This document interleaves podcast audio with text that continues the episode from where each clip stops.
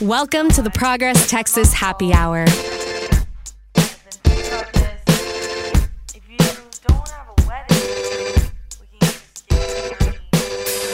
Welcome to the Progress Texas Happy Hour. I'm Progress Texas Digital Director Sam Gonzalez. And I'm Progress Texas podcast contributor Joe Deshotel. As you know, if you're following Texas politics, the state legislature has begun its fourth special session, which combined with the two weeks of the Ken Paxton impeachment, is now up there for the most time spent on the job in a single year for our part-time lawmakers. And this is all over Governor Greg Abbott's insistence that the legislature pass school vouchers. It's an option that a minority of Texans are interested in, but one that Governor Abbott is insistent on and essentially has made a legislative goal for multiple special sessions in a row and is essentially holding our elected officials hostage at this time. And considering that and how busy all of them are, we're grateful for a bit of time for a recap uh, and view inside this ongoing ordeal at the Capitol from two of our favorite Texas lawmakers, Senator Sarah Eckhardt of Austin. Welcome back to the happy hour. Thanks for having me. Happy to be here and Representative James Talarico, who has been prominent in his coverage of the back and forth of the vouchers lately, um, making us super proud uh, to have him. Uh, Representative Talarico, thanks for joining us. Thanks for having me. Now, there are conflicting opinions out there regarding exactly how unprecedented a fourth special session in a year with a regular session actually is. Senator Eckhardt, are we now in record territory in terms of how long our lawmakers have been stuck in Austin? Um, well, I think we are in record territory. I think it's it's not a spot record in uh, in a standalone way, but the fact that it's a a go-to mechanism that the governor continue is continuing to use um, each regular session, it's really starting to beg the question of whether or not we have a full-time legislature. Right. So this is a good moment to really consider the reality of serving in the state legislature. It's supposedly designed to allow for regular citizens to be able to serve as it's technically part time and only meets every other year for a limited time. Uh, Representative Talarico, uh, what's this fourth session like for you, what is it? Uh, what is it actually keeping you from doing at this time of the year? What would you otherwise be doing?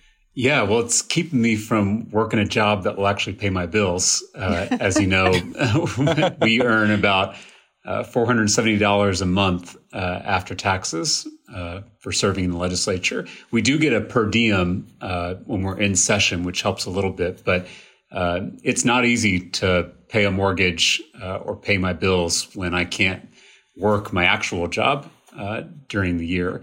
And it's even harder for our colleagues that have families they have to support or who live far away from the state capitol. Senator Eckhardt and I are fortunate to live pretty close but think about our colleagues in El Paso or the Panhandle or the Rio Grande Valley. Uh, this can become really difficult. And in fact, you start to see more resignations, more early retirements in years with a lot of special sessions like this. We saw something similar happen in 2021 with the multiple special sessions that were called. So it takes a toll on lawmakers, especially lawmakers who aren't independently wealthy we actually just had one of the state senators decide not to run. Um, and his stated reason for not running was because he needed to uh, be able to reliably be available to run his family's business it's easier for the two of you because you're in the area, the capital, you're in the Austin area. Um, and like you mentioned, uh, Representative Talarico, that people are coming from El Paso, coming from Beaumont, coming from Texarkana, all these places. And it brings us to the pressure that Governor Abbott is applying pretty specifically to lawmakers of his own party who represent smaller communities in these far flung parts of Texas. Uh, Senator Eckhardt, can you tell us about the choice that these rural Republicans are literally being held hostage over when it comes to vouchers? Well, sure. Um, we debated vouchers in the Texas Senate. Unfortunately, it passed on a party line vote. Um, but I begged my colleagues on the other side of the aisle consider how many private schools you actually have in your district and what your constituents actually want. The, our Republican colleagues are under a tremendous amount of pressure by a governor who is insistent on this, frankly, unpopular voucher scheme. And so um, I'm hoping that the House, uh, the House Republicans will stand strong and do what they were sent here to do, do what we're all sent here to do, which is to represent the best interests of our constituents. Yeah, and actually, on that note, Rep. Talarico, this is you know one of the few times when uh, Republicans and Democrats in the House really seem to have a common legislative goal. Uh, and so, speaking about those sort of rural Republicans, there's apparently about a dozen or so of them that have really been holding out Um, but they're under enormous pressure, of course, from the governor and other political forces that are threatening uh, to challenge them. Uh, can you talk a little bit about your interactions with some of these Republicans, how things are looking for them, and what's kind of keeping them holding? And do you think they will continue to? Yeah, I've been extraordinarily proud of the bipartisan pro public education coalition in the Texas House. We represent a majority in the people's chamber. There is a majority of lawmakers in both political parties who believe in funding public schools and using every available tax dollar to support those schools. You know, Senator Eckhardt just mentioned that a lot of counties don't even have a private school. In fact, it's a majority of counties in Texas, 151 counties that don't have a single private school. And so, what are those kids supposed to do? How can this be a choice if there's not even a private school in your community that you can attend? And that's just one of many problems with vouchers. The voucher doesn't even cover the full cost of tuition. So, how are you going to make up the difference? And private schools can deny admission to any kid for any reason they want. They can deny admission because of academics or behavior or disability or because your parents don't make enough money.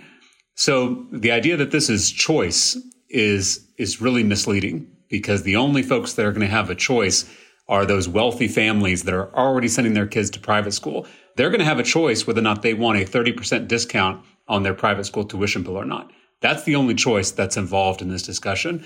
For the rest of us, for the poor and working class kids like the ones I taught on the west side of San Antonio, they don't get a choice to go to private school, but they are going to have precious taxpayer dollars funneled out of their underfunded public schools. I also think it's important to note that it really this is a huge benefit to private schools. um, this is not parents' choice. This is private schools' choice. Um, they get to choose their students. They get to choose their curriculum. They get to choose their own metrics of success um, and how they're evaluated. Um, this there, there's no additional or even remotely similar regulatory regime over private schools, and that's fine. They're private, and therefore they should not be subsidized with public dollars. Absolutely. And one of the things that I've been fascinated about this session, or these series of sessions, I should say, I've not been in uh, Texas politics very long. And so when I hear a governor uh, say, I'm going to keep doing these until I pass this, seems pretty heinous just in its own right. It's pretty blatant. And so I want to uh, jump back to you, um, Representative Talarico. You've been doing a pretty fantastic job of facing down the Republicans who have been resorting to fancy names for vouchers. I mean, he's been saying we want vouchers, but they're saying it's school choice, which clearly it's not. Um, they're saying it's educational savings accounts, which sounds nice, parental choice. Um, you've been very direct in calling vouchers what they are, which is a scam with all the things and all the pushing of the narratives, you're saying it's a scam. You've been yelled at yourself to say, hey, don't call it that, even though we all kind of know it's a scam. So I want you to give us in a very direct detail what you mean by the actual scam portion of this legislation. Yeah, well, let's just back up for those that aren't education policy nerds or text ledge nerds. A voucher is any program that takes precious taxpayer dollars out of underfunded public schools and gives those tax dollars to unaccountable private schools. And they come in all different shapes and sizes. The first voucher was proposed in the Texas legislature in 1957, which for the history buffs who are watching, they'll know that that was only two years after the Brown versus Board of Education decision came down from the U.S. Supreme Court. It was a deliberate attempt to resegregate schools. And so there's a dark history with these voucher programs. And you're right, they, they have they're unpopular in Texas. And so the billionaire mega donors who are pushing this have come up with a bunch of poll tested slogans to sell this scam to the public. And those are the slogans that we have to continually push back against. The reason that I call it a scam is because just like any scam, it sounds good on the outside when you first hear it. When you first hear something like school choice, that sounds good, right? We all we all want choice. But just like any scam, when you dig one level deeper into the details, when you read the fine print, you realize that you're being ripped off. And that's exactly what's happening here. Poor and working class families are not going to be able to take advantage of this voucher scam because it's not meant for them. It's meant for wealthy families to get a discount on their private school tuition bill. In New Hampshire, where they tried something very similar to what's being proposed in the legislature, 89% of their voucher program went to subsidize kids who were already in private school to begin with. And in Arizona, right. it's 75%. In Wisconsin, it was 76%. So all this does is take money from poor and working class kids and from their public schools and subsidizes the private schooling of the wealthy few. It's welfare for the wealthy. Right. Yeah, I, I kind of want to pick up on that because you talk about the poll tested narratives, and that's exactly right. And that's, it seems to me, he's calling special, they're special. Something has to change, right? So they're assuming that these narratives, all this money that's going into that is going to change these members' opinions. Uh, but it seems like the only thing that hasn't is that the actual voters right now don't support this. Do you see, and, and I'll, maybe we start with you, Senator, um, but I'd, I'd, like to hear from both of you about this. Uh, do you see in each of your chambers um, members sort of is this pressure that that's being applied to them is it having an effect on them? Or or do you really think that they're going to hold strong? What i'm thinking about of course is primaries next year. Uh, are we going to see um, some of is, is this going to be effective in in uh, in putting pressure on members to change their vote or uh, or change the members themselves I think you're definitely seeing an effect in the in the Senate chamber. There's no doubt. I mean, we we voted along party lines, and it was very similar to the kind of pressure you saw in the Paxton impeachment trial as well. Um, you know, James rightfully has called out the billionaire mega donors that are behind this voucher scheme, this voucher scam, as as he has rightly called it. And those same billionaire mega donors expect a deliverable on this voucher program, on this voucher scam. They expect to see that deliverable from the governor from the lieutenant governor, and they are um, they're keeping a list, and they are going to check it twice when it comes to uh, primary time. That's absolutely true, but that is all the more reason to resist them because public education is the greatest personal and social uh, um, engine of uh, of prosperity that humankind has ever developed. And the idea that a handful of mega donors and, and very, very wealthy contributors want to dismantle it uh, so that uh, a handful can get a discount on their private school tuition. It's it's not just about a few wealthy kids getting um, um, getting a, a, a discount on tuition. It's about dismantling a anchor institution of democracy, really. Yeah, and, and Senator Eckhardt just brought up the Paxton impeachment trial, and these two things are inextricably linked. Uh, many of the listeners are familiar with the bribe offered to our lieutenant governor, who was supposed to preside impartially over that impeachment trial of our corrupt attorney general.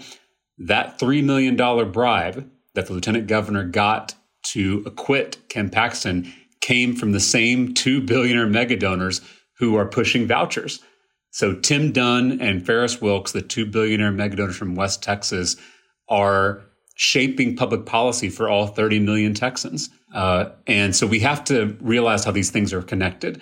The reason they want a corrupt attorney general and the reason they want to get rid of public schools is because they don't believe in democracy. And if you believe in democracy, you want a top cop who's not on the take. If you believe in democracy, right. you want free public schools that teach everyone how to think for themselves and become good citizens. And so it, it's really important for the folks listening to understand where this is coming from, and they need to understand how to follow the money. And this includes also an element of religious based entities and private schools as well, right? We haven't even brought name to that. Could you speak on that a little bit, uh, Representative? Yeah. You know, Tim Dunn and Ferris Wilks um, are oil and gas oligarchs. That's how they made their fortune. But on the weekends, they are far right Christian nationalist pastors. They both preach at these extremist churches. And if you listen to their sermons, it's pretty scary stuff. They believe that climate change is God's will.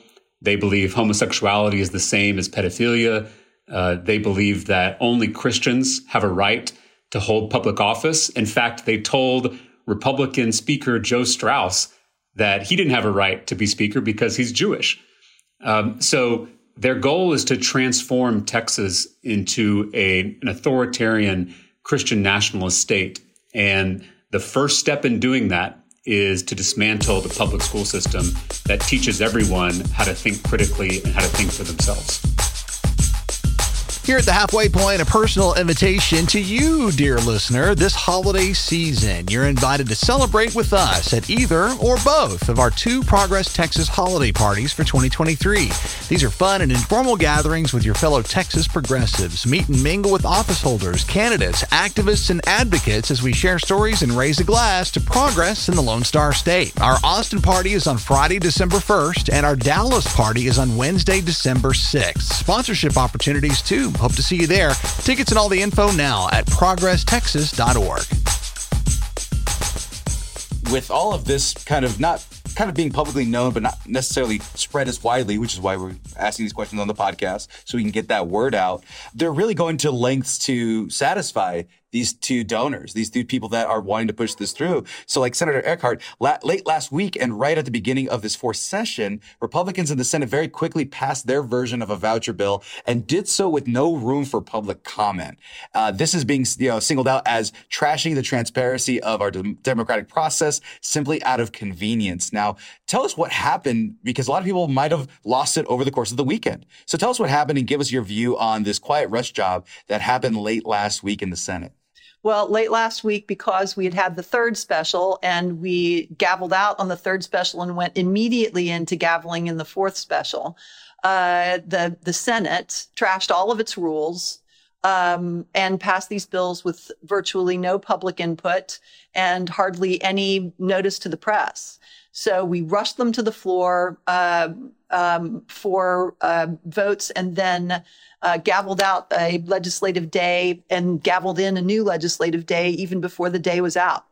If these were such popular uh, legislative priorities of the governor, why wouldn't you want public comment to show how popular they were?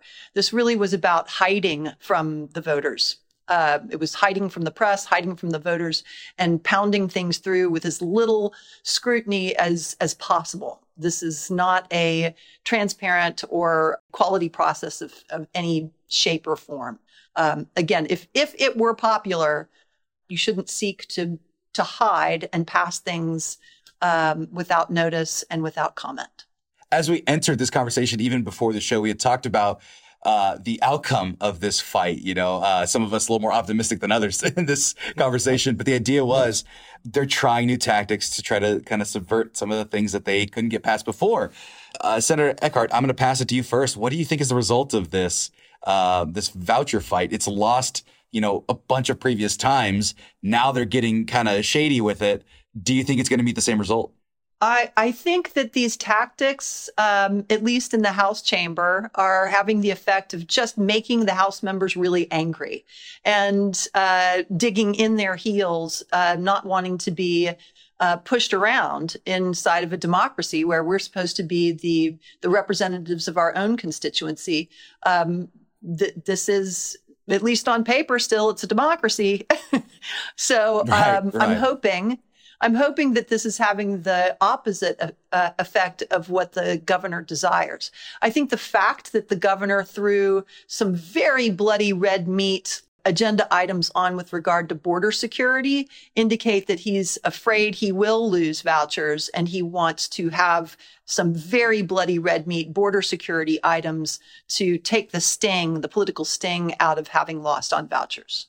And I want to pass that to you as well, Representative Talarico. What do you think is the result of this fight this time around? Well, I think we're going to have an answer to that question at the end of this week. Uh, the education omnibus bill is coming to the House floor. I expect one of the first amendments will be a Republican amendment to strip the voucher section of that bill. And that will be a straight up or down vote on the idea of voucher scams in Texas as I said earlier, a bipartisan majority, Republicans and Democrats, have defeated vouchers every single time they've been introduced since 1957. I don't see that changing this week. I'm confident that that bipartisan majority for our public schools will stay strong, will stay united, and will serve the public's interest, not the interest of a few billionaire mega donors. And uh, before we wrap up, thank you, thank you, Representative, and and we certainly hope um, that's the case. And and uh, before we wrap, I, I, just wanted to ask Senator, you you brought up the border. Um, it seems like last week, I think your colleague Charles Perry from Lubbock area, SB4, uh, basically giving federal deportation powers to local police officers. Um, can you just basically give us an impression of that? And that that was also passed in that hush hush rush session last week. I, I understand. Sure. This bill was originally uh, a bill authored by Senator Birdwell. Senator Birdwell, uh, it, the bill was taken away from him uh, by the lieutenant governor and given to Charles Perry. My understanding is that it was taken away from Birdwell and given to Perry because Birdwell uh, was not willing to make it as unconstitutional as um, other members of the Republican Senate were willing to make it. It has so many constitutional infirmities. I can't even, I, I could name them, but it, it would take us a while. Um, I don't even think that the Republicans expect that bill to ever actually go into effect. I think that they're using it as a political billboard rather than an actual piece of legislation. And for that reason, I believe that it's on the call in order to divert people's attention away from uh, Abbott's failure on vouchers. I hope that it never goes into effect. It is a it is a, a, a cruel and unconstitutional bill. And and to pass it to Representative Talarico, we've been talking about some degree of common cause over school vouchers in the House between the two parties, but that agreement doesn't seem to uh, exist when it comes to the border. What's your take on the mood surrounding immigration in that lower chamber? You know, I think there's not the same bipartisan consensus because our Republican colleagues on this issue don't actually want to solve the problem. You know, I, I'm someone who wants to fix our broken immigration system. I want to see comprehensive immigration reform so that we can have a secure border and an immigration system that reflects our values. And we could have that conversation as a legislature. We could reform our asylum system. We could relieve the visa backlog. Uh, we could reform and modernize our ports of entry, which, by the way, is where 93% of the fentanyl gets in. And because they're so out of date, we can't even detect and stop that fentanyl from entering into our borders. That's through the ports of entry we could do all those things we really wanted to solve this problem. But Greg Abbott and his allies would rather score political points with these dangerous stunts, you know, building Trump's ineffective border wall, um, trapping migrants in razor wire. You know, that kind of stuff will get you on Fox News. That kind of stuff will fire up your base, but it actually doesn't solve the problem. We've spent $10 billion on these stunts and border crossings are up in the very same places where we pulled these stunts. So it's it's not working. It's having the exact opposite effect. I think most Texans, most Americans just want us to fix this problem. They want real solutions and not these political games that uh, that allow politicians to get on Fox News and grandstand. And, and real solutions requires a partnership between the local, the state, and the federal government. And right now, the state government is not partnering well with the locals or with the federal government. Truly, this is a political billboard. It's not a solution. It's not even intended to be a solution. It's wild that that could be something that they think other people would accept. And unfortunately, too many people have um, on that side over politics. But, um, Senator, is there anything that uh, you'd like to share that we haven't covered today? Um, I think that uh, I know that a lot of people feel uh, um, a sense of hopelessness uh, and I hear often that people feel that if the governor keeps calling us into special session over this issue, that he'll eventually get what he wants. And I'm, I want to encourage people do call and write. Uh, write their legislators, find people who live in other districts who will write their legislators. Um, thank the Republican House members who are standing strong uh, thank Senator Nichols in the Texas Senate for standing strong on vouchers. Um, it, it, does matter your input. Uh, so please do contact senators, contact your House members, uh, encourage them to to turn toward one another and save this most American of institutions, which is public education. Don't let it go to a, a political billboard to satisfy Wilks and Dunn.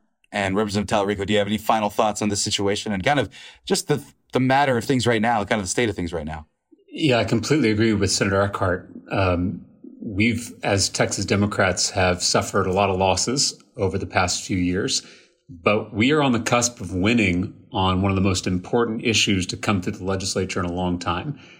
The governor of this state has made defunding public schools his number one priority. We have stopped him multiple times this year, and I believe we're going to stop him again this week. And that's because we have stayed focused. It's because we have told a consistent story. And it's because we have uh, extended an, an open hand instead of a closed fist to our Republican allies. We've built bridges instead of walls. That's how we have beat the governor on his number one legislative priority. That should, I think, be a lesson for our entire party, for our entire coalition, for anyone who cares about democracy in this state and this country. There is a way to win if you stay focused, if you stay strong, and if you build a big enough coalition. Uh, so I, I'm feeling very hopeful actually this week. It's been a tough year, but we're on the cusp of winning uh, because we've stayed united. Those are really great words. I really appreciate that. In fact, you uh, you might have converted me. I think I'm a little more optimistic than I was before. Seriously, I, I didn't mention any names. I didn't, I didn't no, mention any names no. about the lack of optimism. I'll call myself, but I'll call myself out on this one. No, that is keep, true, and what you faith. said is keep the faith. We, we will. Right. Thank you so much. That that that's really great. And of course, we can't let you guys go without reminding you how much we're looking forward to seeing you at the Progress Texas Happy Hour um, holiday party in Austin on December 1st. Uh, hope you are both got that on your calendars. It'll be great. Yeah, because I'm here. I'm here at this happy hour, and I don't have a drink, so I assume there'll be real drinks at that happy hour. Okay, uh, it, it's it's a tradition that has come back and forth of whether we should have a drink or two. I think both of you deserve to have one, and we're going to be welcoming you and making sure you have plenty at the holiday party here in Austin. All right, yeah, we'll make up for it on December first. Okay, got it. Got it. Holiday Party sponsors will join orgs like Common Cause Texas and the Texas State Teachers Association and folks like Reps Gina Hinojosa and Gene Wu who are pitching in to support our work, fighting misinformation and keeping Gen X, Millennial, and Gen Z Texans energized about the big issues of the day. Senator Sarah Eckhardt of Austin, Representative James Talarico of Round Rock, thank you so much for joining us today and best of luck with yet another special session. Thanks so much. Thank you. Thanks also to podcast contributor Joe Deshotel and listeners. Thanks again for listening to the Progress Texas Happy Hour. If you're enjoying our podcast here at Progress Texas, a great way to get active is to share our podcast feed with a friend. Also, a reminder that tickets for our Austin and Dallas holiday parties are on sale now. And you can also help us continue our work with a donation. All of that is at progresstexas.org. A quick thanks to a few of our recurring regular donors. Gene Robinson, Hannah D. Cutchell, and Matthew Wright are part of the regular, reliable backbone of our funding here at Progress Texas. Our sincere thanks to them and to all of our regular supporters. Be sure to subscribe to all of our podcasts and be sure to give us a five star rating on your favorite, favorite podcasting app. Thank you and take care. Bye, y'all.